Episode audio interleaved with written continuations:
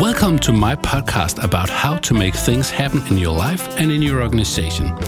It's inspiration for heart, minds and feet.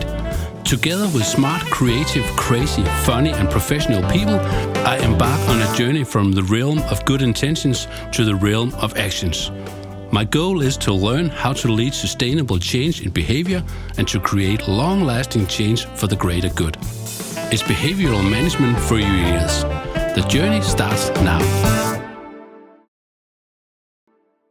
Today's guest is Esben Hallumbæk-Østergaard, CEO and co-founder of ReInvest Robotics. You are also the co-founder of Universal Robots. Welcome. I'm so happy to have you here on my podcast. Today we are going to talk about the changes in the workflow of organizations that come from collaborative robots and automation in production. Now, the listener may ask, why do two Danish people talk in English? Their answer is there are simply so many people working on automation, AI and robots that do not speak Danish. So, I hope the listener will excuse my bad English speaking skills. Today we're going to talk about the workflow in organizations due to collaborative robots and automations in products. That means something for the behavior change, I think. And robots, they don't change behavior, or do they? I think we'll come back to that. So, what kind of change does automatization have in organizations? Well, so automation has the change of changing tasks. I mean, and automation is kind of technology that helps humans do repetitive work more efficiently or not do it at all. And when you think of it, it has a super long history, and I would argue it's actually part of what makes us human. That is to use technology to make our life easier. And it started when we, got sticks to dig out termites from the termite mound. We managed to use a tool to do our work more efficiently, and we got fire, wheel, steam engine, and so forth. And so all throughout human history, we have used technology to make our lives easier and get more done with our time and energy. And automation is just, you can say, an extension of that, where we use computer technology and robotics to try to automate some of the work tasks that we have. So in one way, it's super disruptive. In another way, it's something we have always done as humans. Yeah, I think it's very interesting what you're saying here about the broad definition of technology, because we have a saying that we, people, humans, shape technologies, and then these technology shape our behavior back. So there is some kind of interaction between you and the machine. And you invented a collaborative robot. And what does it mean to be a collaborative robot? Because I think people in their head have instantly these playing machines coming like in wild, walking out there, being very narrative and human-like. But collaborative robots is something very specific, and it's not that story-like fantasy animal there. So could you please try to tell us what a collaborative robot is? Yeah, so I think you hinted at that. For some people, or for many people, robots is something from science fiction movies that look humanoid and are somewhat scary. And that's one take on robots. That's where you can say the arts, the creative people, the movie industry has created this image of what a robot is, which is really some kind of scary image of what we project onto technology. So we're afraid of ourselves with technology, and robots is kind of the image of that in Hollywood movies. In industry, it's quite different. So in industry, robotics is a robot arm that has been helping welding car bodies together since the 1970s and has grown up in that environment. So industrial robots boomed in the 2000s in countries like Denmark, where we don't have automotive industry. We saw robots getting into hospitals and Legoland and other places. But these robots that came from that background, they were not super suitable for the type of industry we have in countries like Denmark, which is more flexible manufacturing, shorter batch sizes and so on, because they were designed to work well in the automotive industry, which is, 7 years producing the same kind of car and very long planning cycles. And they could afford spending 1 year building the factory and then pressing play, and then it was running for 7 years. So in order to make a robot that fit the Danish type of companies better, the small and medium-sized segment, we came up with this robot that was more like a tool that helped people do their work, so they could adjust the robot and they could tell the robot what to do on the factory floor. And it looked similar to traditional robot arms, but it was a slight twist to that. So it's more flexible, more easy to move around, safe to be around, and so on. And that, of course, had a huge success. We made a company that grew like crazy, and We sold it in 2015 for, what was that, 2.5 million kroner, something like that. And it's still growing and going strong. So that was a big success. And when we created that company, we didn't think of the word collaborative robot, but that's kind of came up later. So we thought about a flexible robot that was easy to move around and so on. But now the term collaborative robot means that kind of robot that we kind of pioneered. And there's something like 150 competing products in the world today of that kind of robot. So there's been a lot of activity in that area. So now it's a legitimate category of robotics. So point is, it's all about, you know, getting closer to the people, that the people themselves can adapt and adjust the robot and tell it what to do. Wow. And then you have the interaction between man-machine, man-robot, and then there is some kind of value creation out of this. So I know it's very important for you and your vision about working within robots, that it's some kind, it's a way of freeing people's fantasy, creativity. So the more trivial things we do in life, robots can do that. And then you will give people the power back to change and make new things and be innovative. Can you try to explain us a little the more philosophical aspects of the collaboration between robots and humans? Yeah, so when we started Universal Robots, we were not really sure what we were on. So we created this robot. We saw a need of more flexible, easier to deploy robots. And we could see how annoying it was for factory owners to have to call, you know, experts every time they needed to adjust a little bit or do anything to the product. So that's why we created the robot. We didn't know what we really hooked onto at that time and how big this phenomenon would get. So after it grew, I started philosophizing a little bit. Why did it go so well? What happened here? And of course, what we hook into is, you can say it's a distinction between what is known as Industry 4.0, and which the Germans have been promoting for many years, and then maybe a concept I have called Industry 5.0, which is like the next step after that.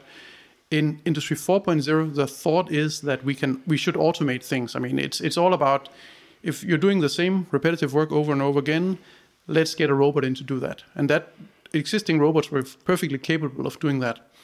But since humankind or our society becomes richer all the time, people want new stuff, new experiences, and are willing to pay 2,000 kroner to go to Noma to get a big meal where, if you think of it, the calories you eat are more or less the same. I mean, the experience is really what you're paying for, and also the branding to some extent. But as we get richer, we are more willing to pay premium for premium products. And that opens up a new potential for, you can say, even more premium than stock. I mean, even dogs cannot eat the same food many years in a row nowadays. It has to be rebranded every year, new packaging and so on. Otherwise, you know, people won't buy the dog food. And it's some kind of wealth that we have, that we have gotten richer as a society, that we can afford these kind of things. So by making a robot that is more able to adapt to this quicker and quicker pace, rate of change. I mean, the product sizes go smaller, the time to market has to be shorter, proximity to consumers and so on. We unleashed or opened up an enormous potential for this creativity. Because if you look at the Industry 4.0 factories, it's pretty much about lights out. So the factory owner's dream is to have a fully automated factory. He turns off the light when he leaves, and when he comes in the morning, it's still running and putting out products. But these kind of products can't be these high-value products. They can only be stock products. So if we can enable the factory to become more like a workshop or more like a creative space, then we can enable more of this premium value created out of the factory. And if you think about that, I mean, if a car factory optimizes by 5%, they're doing an awesome job. But if you create some kind of super premium product, you can double the price. And then you have certainly 100% growth in your value creation instead of 5% growth in your value creation. So the potential for creating this kind of premium human creative value is much, much larger than the potential for optimizing or doing things more efficiently.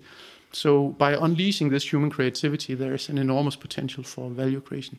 Yeah, and change in overall perspectives as well. Yeah, very good. I know that you have really hard figures also on the things that collaborative robots don't make people unemployed. They actually need to employ, hire more people in when they have robots. How come this? Because in a normal industrialized thinking, that is effectiveness, and then people can get out and the robots can get in.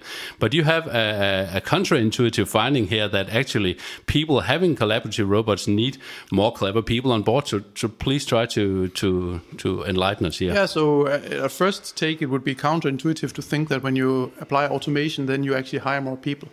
But then again, when you think of it then it actually makes a lot of sense. And because, of course, when you optimize, you become more competitive. And you become more competitive, you can grow your business and you can hire more people. So the question is, where is that value coming from? Who's losing in this game? And I would argue there's no losers, because if you look back through history again, like if you look at the primitive humans, we were all occupied with doing everything. We made our own shelter, we caught our own food, we made our own tools. And as economy progressed and society progressed, we got more and more specialized and better at doing things. In a few hundred years ago, most people were still occupied with getting food for themselves and their families. And then we had the industrialization where people moved to cities and got completely different jobs. We could have stayed back at our parents' farms and still, done farming, using the machines to do it more efficiently and effectively, and then maybe only worked one day a week or 2 days a week. So this disruption of the agricultural revolution could have created mass unemployment or given us very short work weeks. But it didn't happen because we have this drive and ambition to move ourselves and do things with our lives and our energy. So the farmers' children moved to the cities, got different educations than their parents, and had completely different jobs, such as making podcasts or things that were completely unimaginable to the previous generation. So work has changed a lot, but it hasn't disappeared. And similar to that, when you automate, you're not taking work away. You're just doing things more effectively and efficiently. And that enables, you can say, more value creation of this kind of creative sort. Yeah. And that's an amazing story. And this is a mega change, a tool for change, this collaborative robots. Okay, thank you for this. Room number one.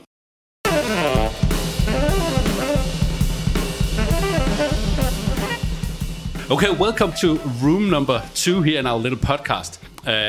We are standing here in my living room.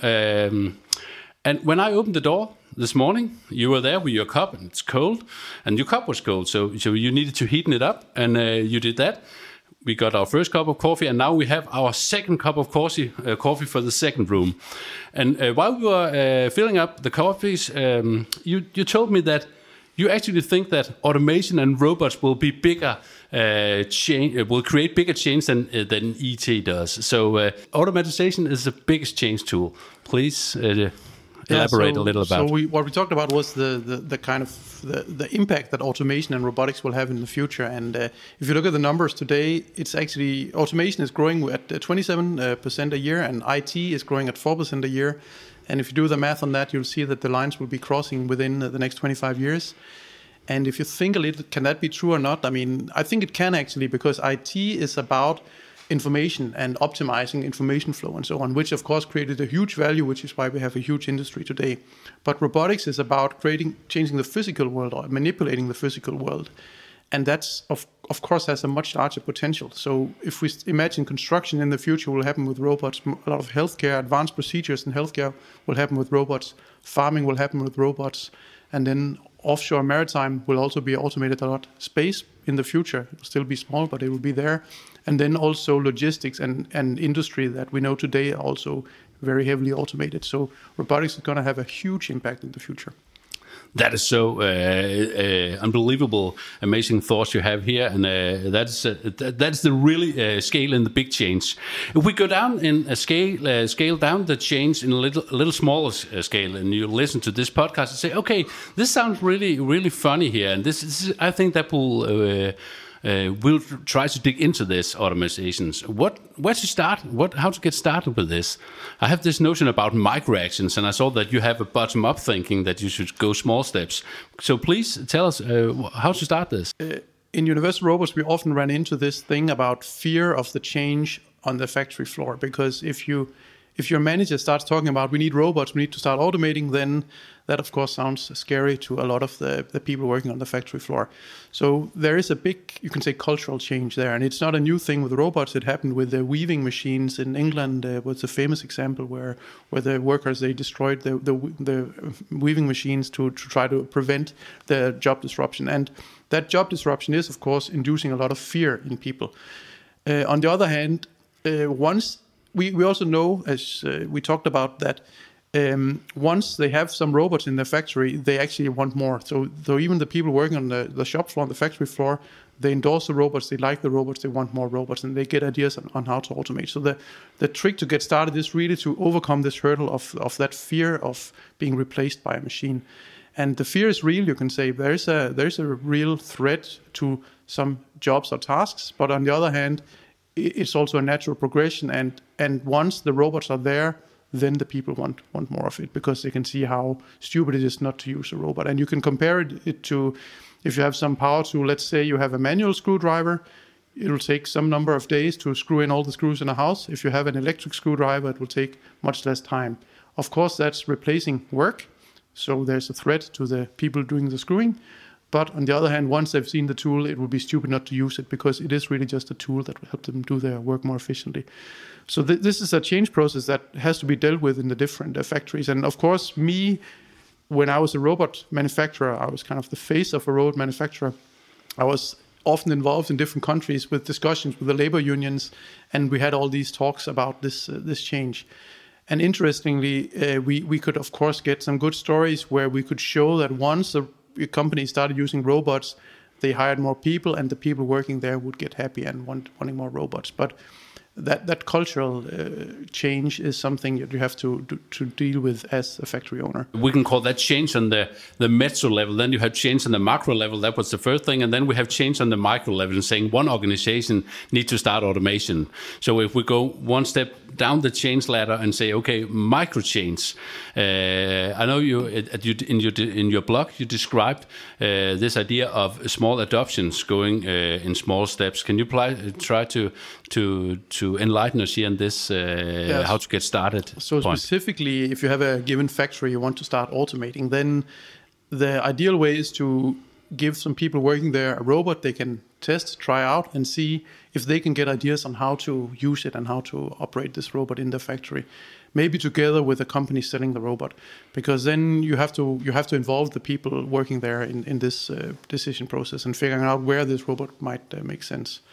Otherwise, it will be like a fight between the employees and the management, and that's not a good thing. No, okay. Yeah. Only humans can tap into what other humans value and desire. Machines can't know what we think or want, because they only do what we tell them to do. That's a quote from you. So, ending this room number 2 with the thing about change and how to change here. What is left for people here? What is left for love, desire, innovation, and so on, and growth for people when we have automated the world? Let's say we are out there in the future 25 years from now, and automation is bigger than IT. What are left for us to do? Well, as long as people have problems, there's work to do or things to do, and that seems to be like an endless. As long as people have desires and there are problems in the world or things we want to change or do better or planets we want to explore, there are things we can do with our time and energy. And it seems there is no end to our ambition and willingness to explore and adventure seeking and all this stuff. If nothing else, it would be like doing the perfect wave or some kind of sports, which is also growing these years. So there is an infinite need for people to improve themselves and get better. Maybe it's better childcare, better internal understanding of our own mind, or research in subatomic particles, or there's an infinite direction we can expand our knowledge in. So we're not running out of work. But of course, work is changing a lot and is being disrupted by technology like it always has. So there's always a fear of the future and what will the future bring. And people would also dream about the good old days when we had a nice farmhouse and we had our chicken and it was like everything was good then. But then if you take a modern person 200 years back in one of these farmhouses and give him a few months during the winter maybe, or maybe even during the summer, he realizes there's no hot water, there's no... the food is not insured. You can't just go buy stuff if you need stuff. So quickly he realizes how nice it actually is what we have today. This romantic, view on the past is all fine, but high infant mortality rates, poverty, hunger, scarcity of various resources were always there. So, and the good old days were maybe not so good after all. And And still we are afraid of the future, but there's no evidence that the future will be worse than it is today. It's clear we have huge problems in the world today with climate change and overpopulation and all this. If we go back in time, we would not be able to feed the population we have today with the technology of that time. So we need the technology we have to feed the population and avoid big humanitarian disasters. But on the other hand, we can't sustain the technology we have today because there are these problems: pollution, greenhouse gases, and so on. So in the future, we need new technologies to deal with these challenges we have. And there's only one way to go, and that is forward with technology. So we talked briefly about what drives humanity, and I normally say it's money, power, and love that's driving humanity, and it has always been there. It's nothing new. I mean, 1,000 years ago, it was money, power, and love, and maybe 2,000 years ago, it was also money, power, and love. But what has really changed in our society is technology, and technology has changed what it is to be a human significantly, and it will also do so in the future.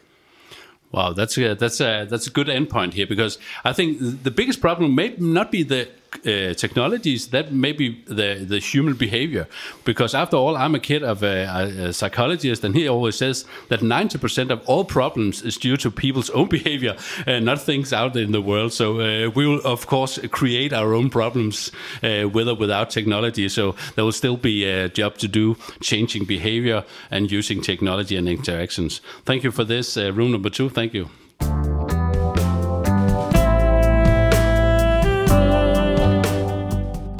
Welcome to room number 3, and we are still on cup of coffee number 2. You yourself, Esben, is a big change agent. What you create a lot of change. I'm eager to hear, and I think the listeners too, what do you do when you want to change things? What is the first step you do? Do you have a micro action or something? What do you do? Yeah, I mean, you're right. I have visions, but I'm not so conscious about it. I mean, I always had ideas of how the world should be or how things could be. And I've always followed those ideas. And I've all through my life done a lot of activities that would be new or different compared to other people.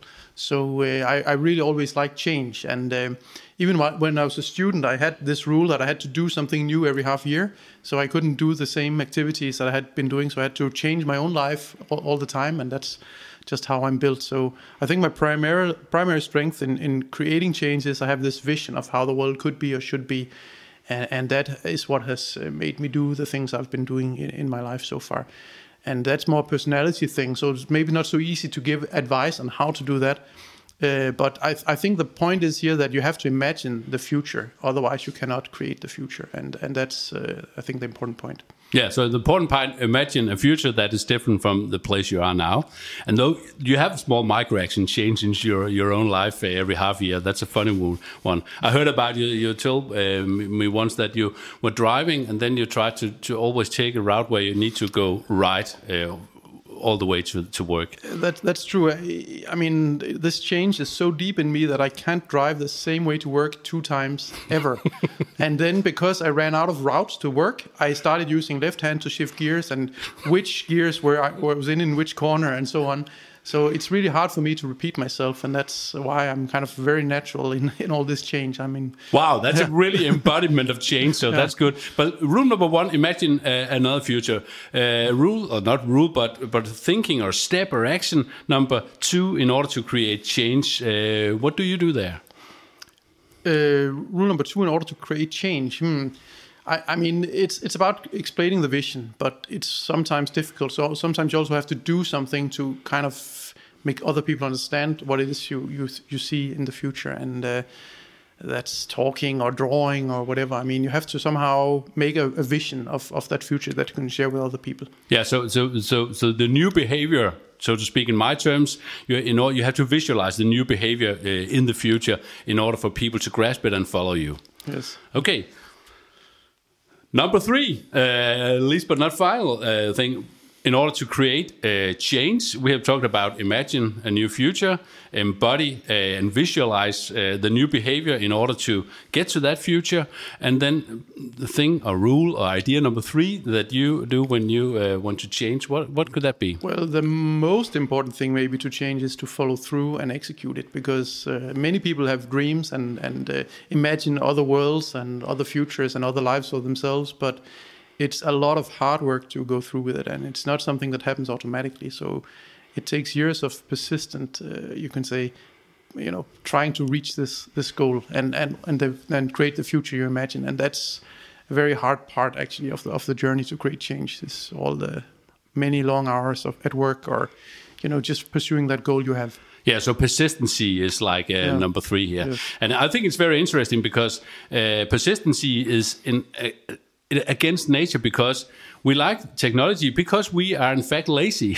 So in order to create change, we need to work to get machines to do the things for us, and you need to be persistent in doing that. And then we are back to this kind of paradox in human behavior, that you need activity though you're lazy and so on. But persistency is your way of changing your way of change to create change number 3. Leave the boring stuff to robots, to free the minds of humans to be creative, spontaneous, and intuitive in their thought and behavior, to make real value creation and change happen. I think maybe that's a way to sum up the talk here with you, Esben. It's been a great pleasure to have 2 cups of hot coffee, I hope, and to hear your thoughts about how to create change and deal with new behaviors in the world, coming with collaboration from robots and with robots and automation process. Thank you. Thank you so much. The journey from good intentions to action has come to an end. Thank you for listening to Behavioral Management for Your Ears. Remember, it's through your microactions that you can create maximum impact. All it takes is the courage to believe that micro is big enough. Please sign up for more episodes of this podcast and learn and share it with people that share your interest in how to make change happen. Take care out there.